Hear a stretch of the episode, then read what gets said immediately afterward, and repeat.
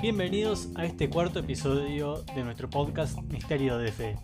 Acá nos acompaña Isita González y nos vamos a estar charlando sobre alguien que es muy especial para la iglesia y para cualquier cristiano de, este, de esta época y de todas las épocas pasadas. Y es por esto que este misterio lo vamos a llamar el misterio del protector.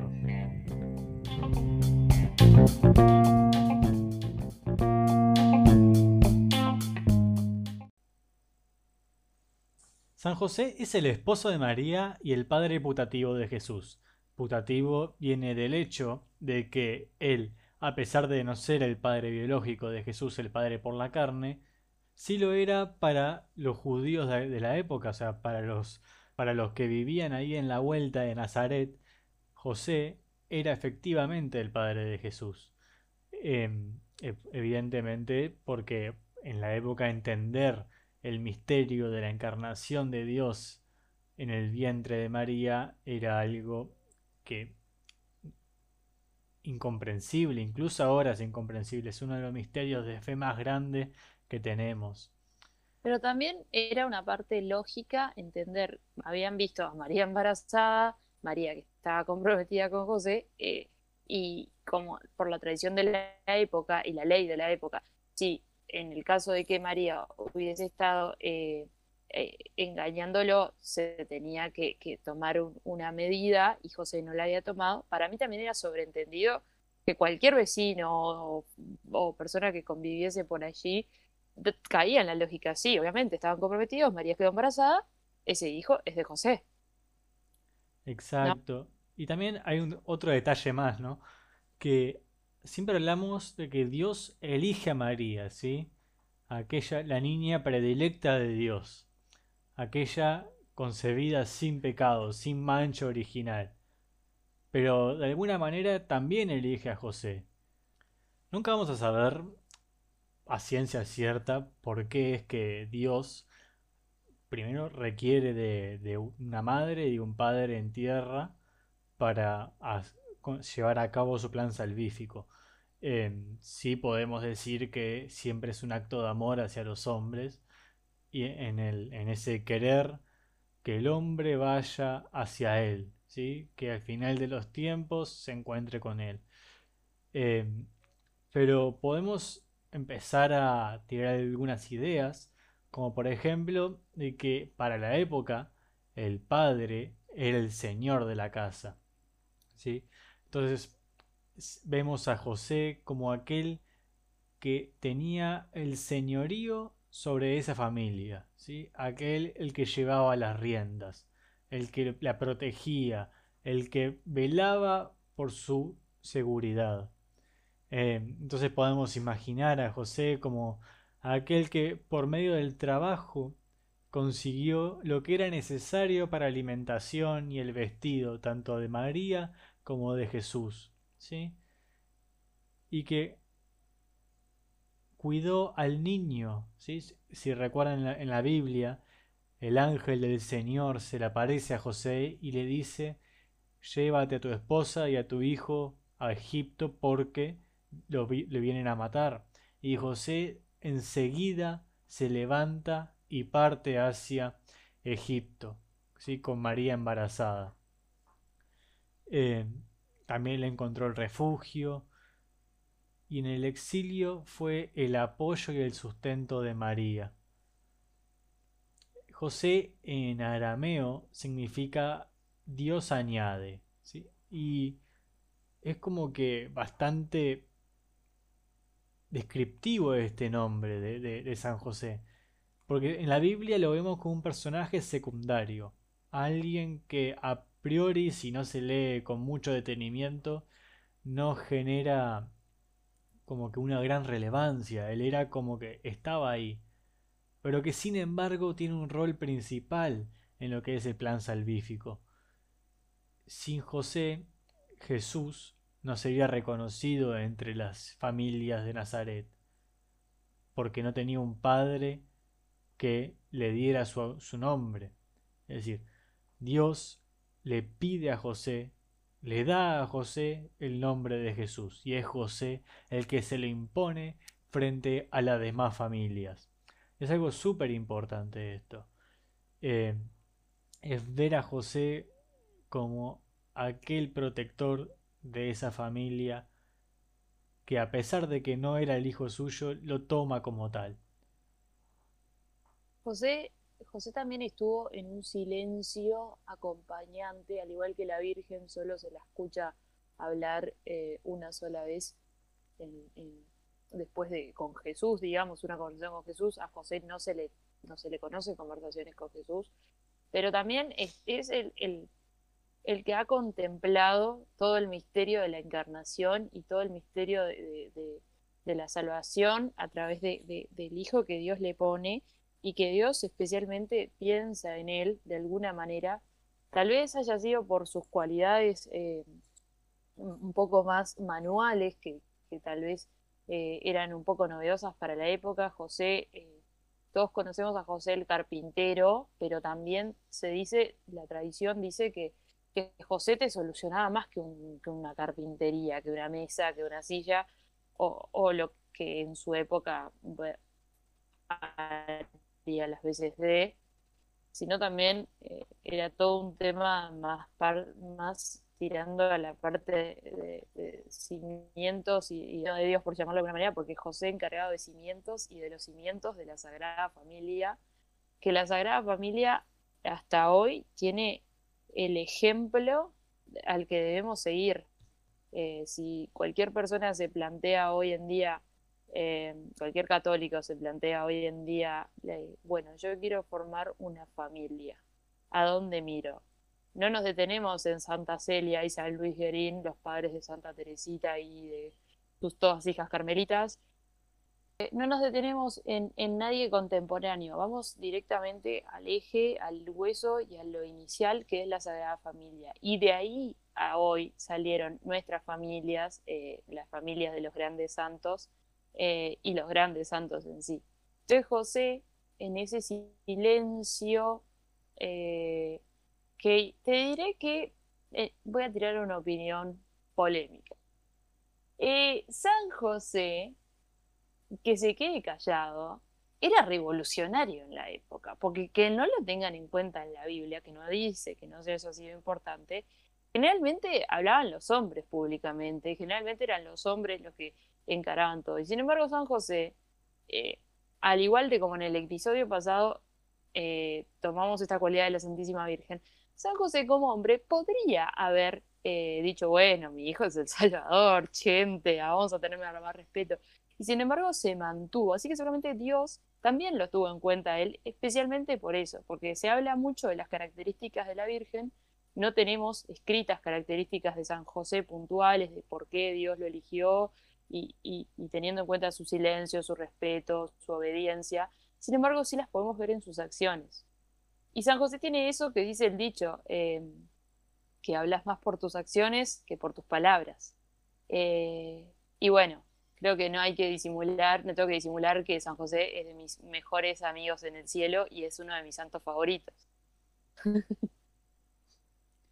Efectivamente, este, San José no solo tenía esa característica de humildad y de estar en ese segundo plano, ¿no? de ser como el añadido de Dios, como decíamos antes, sino que también en la devoción popular que se le tiene, se le tiene como el patrono de las causas que son sencillas, ¿no? Como modelo de las virtudes sencillas, mejor dicho. Por ejemplo... Pero, pero para, que son sencillas en la sencillez de Dios, porque eh, no queremos eh, entreverar y decir causas sencillas como simples, porque cuando creo que uno cuando cuando le pide la intercesión a San José es porque realmente precisa un santo hecho y derecho que te dé una mano porque estás con un tema complicado. Me parece a mí y me parece que así es la devoción popular a San José. También, sí. Eh, yo iba más por las causas, por, perdón, por las virtudes, ¿sí? Como aquellas virtudes, por ejemplo, el ser solícito, el ser agradecido, amable, el estar siempre disponible para la ayuda de los demás y hacerlo en el momento, cuando se requiere y no después, no el típico en cinco lo hago, sino que acá es inmediato, es esa sencillez en, vista en el rostro de un campesino de Nazaret, de un carpintero, de un tipo que se ganaba el pan de todos los días. Y que definitivamente Dios lo puso a prueba varias veces. Yo creo que la primera, así que se me viene rápido, es cuando justamente le dice que María está embarazada y que era obra del Espíritu Santo. Eso fue como la primera prueba de San José. Y San José lo, lo que primero que hace es decirle aceptar el plan de Dios.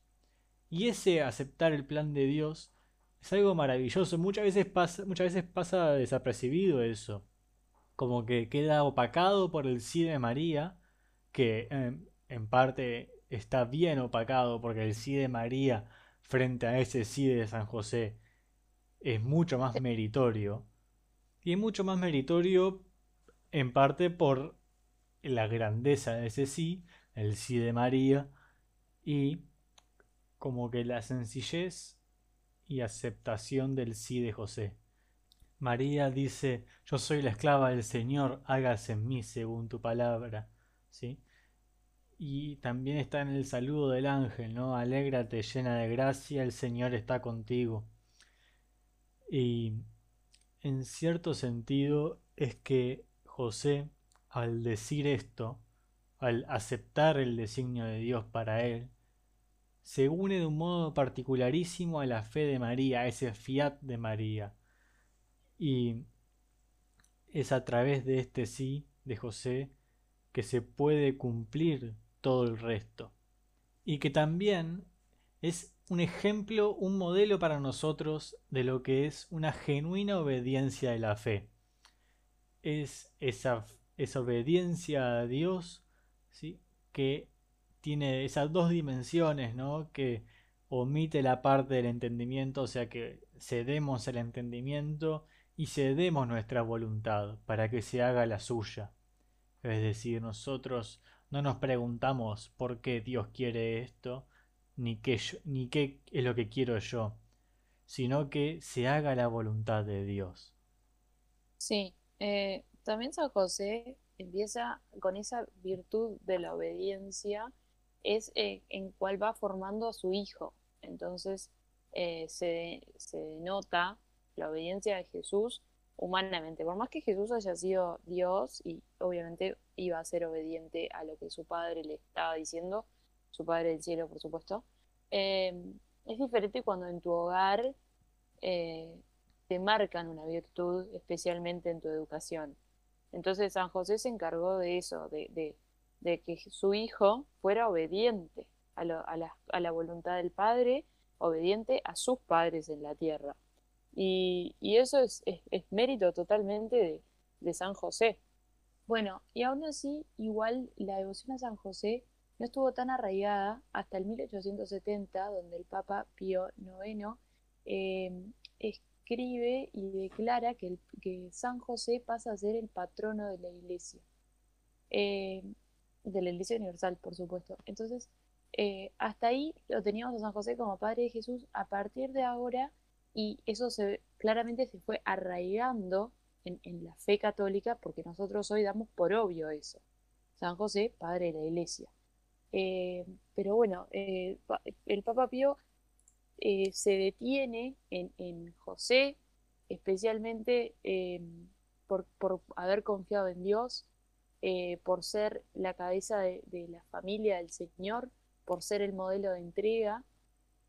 Y, bueno, porque Dios lo, constituyó Señor y príncipe de su casa y lo eligió por el custodio de los tesoros más preciosos. Entonces, eh, el Papa se detiene en, todo eso y dice, bueno, hay que hacer algo con este hombre. La iglesia en ese momento estaba pasando por una por, un momento un poco movido como el que estamos viviendo nosotros hoy, en pleno 2020. Y, bueno, entonces decide eh, esta eh, instaurarlo como, como patrono de la iglesia. Eh, el Papa Pío IX declara esto entonces, pero ese, ese tipo de documentos no es como hoy en día que uno puede encontrarlos, bueno, primero en internet, y segundo que en mi parroquia pasa que cuando sale una... Eh, cualquier escrito de un papa eh, y que uno a la salida de la misa la puede adquirir o se lo regalan o, lo que sea. Eh, los fieles en general en la época de Pío IX no tenían acceso a estos documentos y entonces ahí se lo declara patrono de la iglesia, seguramente en se tomó alguna medida a nivel de las iglesias locales, es recién hasta el papado de León XIII donde se habla públicamente, por primera vez de la devoción a San José, introduciendo en las prácticas diarias. Em, eh, entonces ahí se lo nombra como el especial patrono de la iglesia, como el esposo de María y el padre putativo de Jesús. Y entonces ahí él explica por qué entre la Santísima Virgen y San José se estrechó un lazo conyugal. Entonces, eh, y ahí se empieza como a públicamente y, ahí a, viralizar lentamente eh, las razones por las que queremos tanto a San José, porque hasta entonces uno lo consideraba y, pasa hoy en muchos católicos que no lo conocen muy bien o que no tienen una relación tan estrecha con él, eso de, bueno, sí es el Padre de Jesús, pero no hizo mucho. Y en realidad los papas acá se dedican a eso, a mostrar sus virtudes eh, santíficas y, el gran santo que es. Luego, San Juan Pablo II en 1989 es que escribe la exhortación apostólica Redentoris Custos, ¿sí? el custodio del Redentor, que habla sobre la figura y la misión de San José en la vida de Cristo y de la Iglesia. Em, entonces, acá podemos ver como que una seguidilla de eventos, ¿sí? Que van como que elevando la figura de San José y planteándolo cada vez más como un modelo a seguir para el cristiano, como un modelo de padre, de protector, de respuesta, de obediencia a Dios, como un modelo de muchas cosas, de muchas características que quizás por ahí no son muy tenidas en cuenta en lo que respecta a la veneración de otros santos, o por lo menos no están todas unificadas en un único santo. Entonces, venerando la figura de San José y teniéndolo como modelo, es como que tenemos ese combo de virtudes que para son fundamentales para la vida de cualquier cristiano. Luego, en, luego el primero de mayo de, de 2013, Francisco, el Papa Francisco, añade el nombre de San José en las plegarias eucarísticas del misal romano.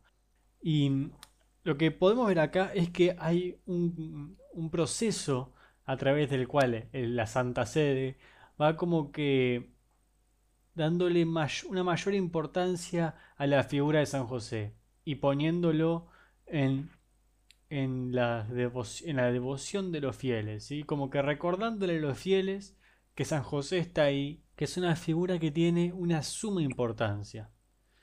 Y hay un montón de historias, de fieles testimonios que le han rezado a San José y que San José supo cumplir. y no porque sea mi santo favorito vamos a contar historias mías, sino que eh, a mí lo que más me atrajo de San José fue las historias que yo empecé a escuchar sobre él. Parece que eh, había un convento de, hermanas que, que, eran, que, que se dedicaban un poco a la caridad y demás, pero que precisaban para ellas, porque habían dado tanto que precisaban para ellas eh, leche, porque no estaban teniendo leche. Eh, y eran varias hermanas, eran como, como 10 o 15 hermanas. Y una, una de ellas dice, listo, yo le voy a pedir a San José eh, que nos provea la leche, que se, que se encargue él de, de, de nuestra leche. Entonces, la hermana dice, bueno, Sí, San José es el, el, que va a proveer la leche, que era un tipo que era visual, que era carpintero, que estaba todo con todo el tema de, de los planos y demás, se, imaginaba la hermana, le voy a hacer un dibujo para que le quede más claro lo que yo quiero. Pero ¿cómo le pido leche a San José? ¿Quién toma leche? Un gato. Entonces dibuja unas cajitas de leche y un gatito tomando leche. Al día siguiente cae una persona a la comunidad y le dice, hermana, le traje regalo un gato. Entonces, cuando la hermana que había hecho el dibujo ve eso, dice, ay no, San José, entendiste mal. No era el gato, era la leche. Entonces, pasan los días y se acerca otro y dice, ay, pero este gato toma leche. Y las hermanas tipo, sí, sí.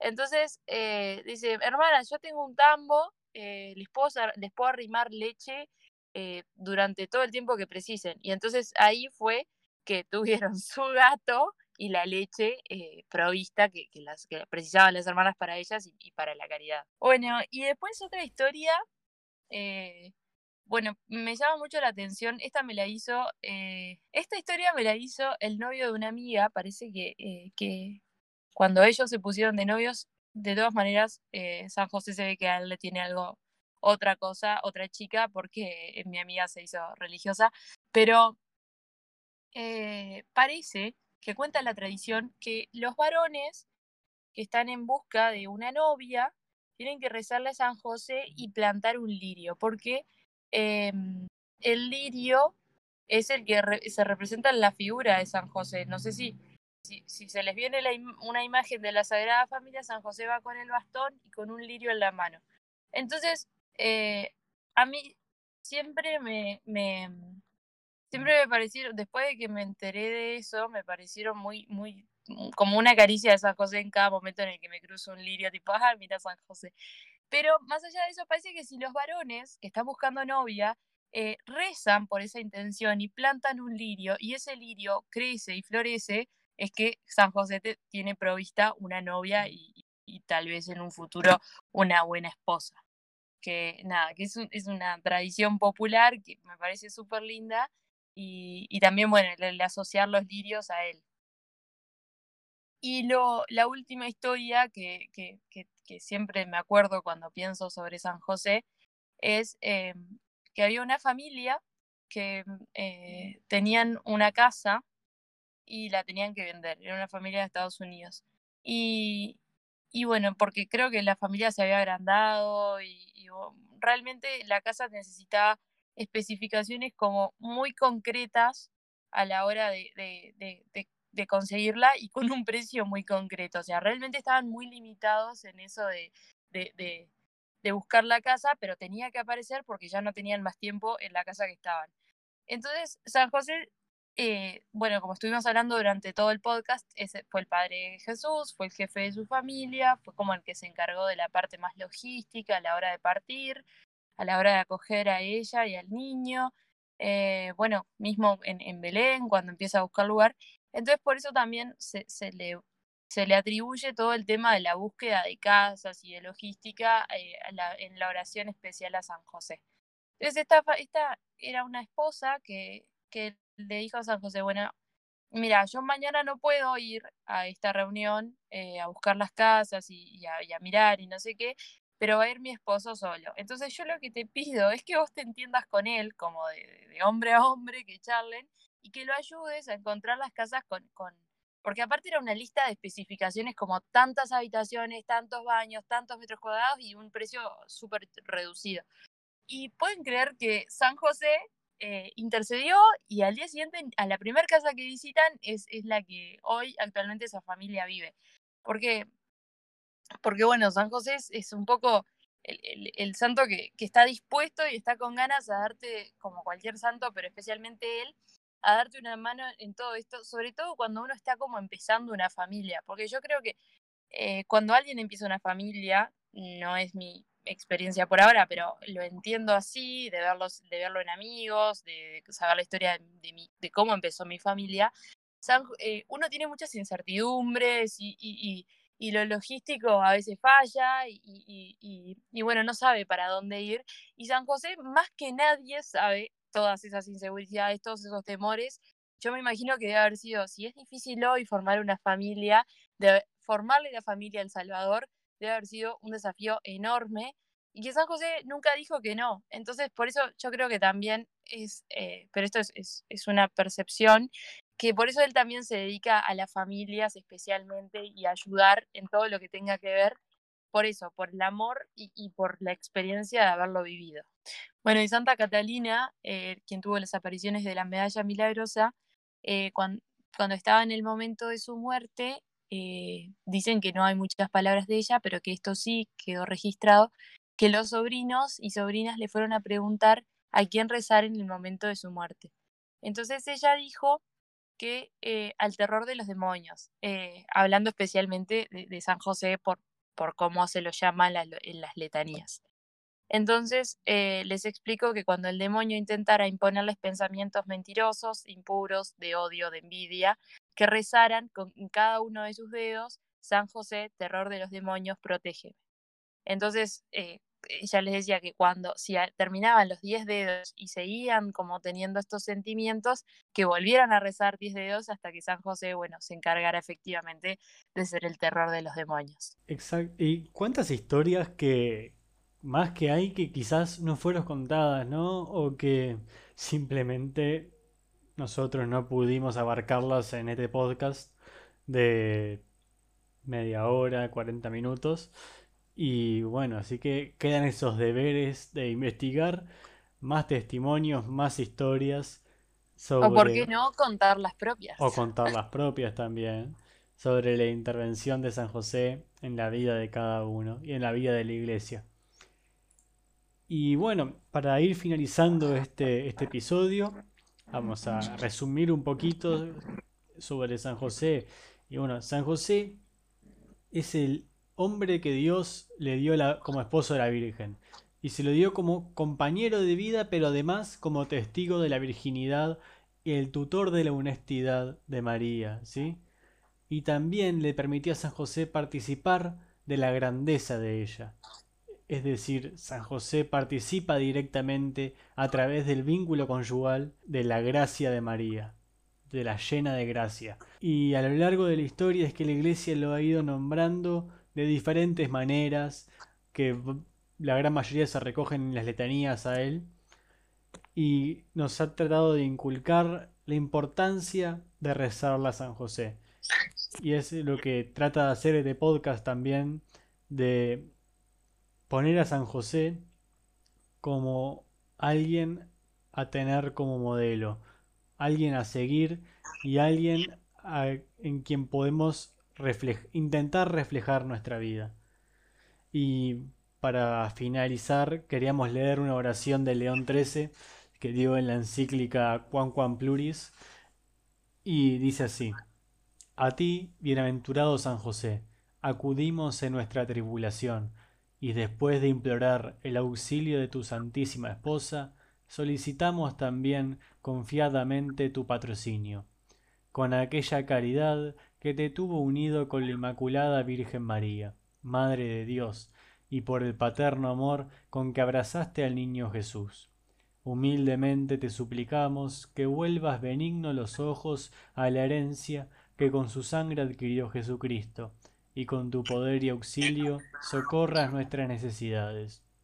Protege, oh providentísimo custodio de la divina familia, la escogida descendencia de Jesucristo, Aleja de nosotros, oh Padre amantísimo, este flagelo de errores y vicios. Asístenos propicio desde el cielo, en esta lucha contra el poder de las tinieblas, y como en otro tiempo libraste de la muerte la vida amenazada del niño Jesús, así ahora defiende la Iglesia de Dios de las hostiles insidias y de toda adversidad.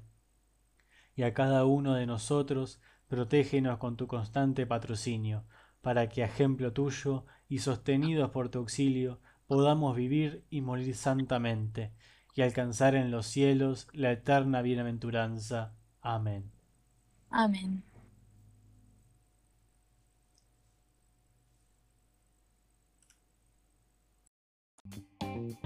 Bueno, esperamos que les haya gustado este capítulo.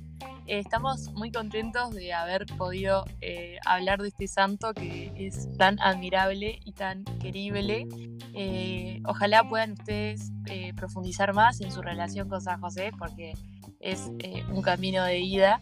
Y bueno, esperamos sus comentarios, sus reseñas, espero que sean positivas y cualquier cosa nos pueden escribir a nuestro mail que es Juandi.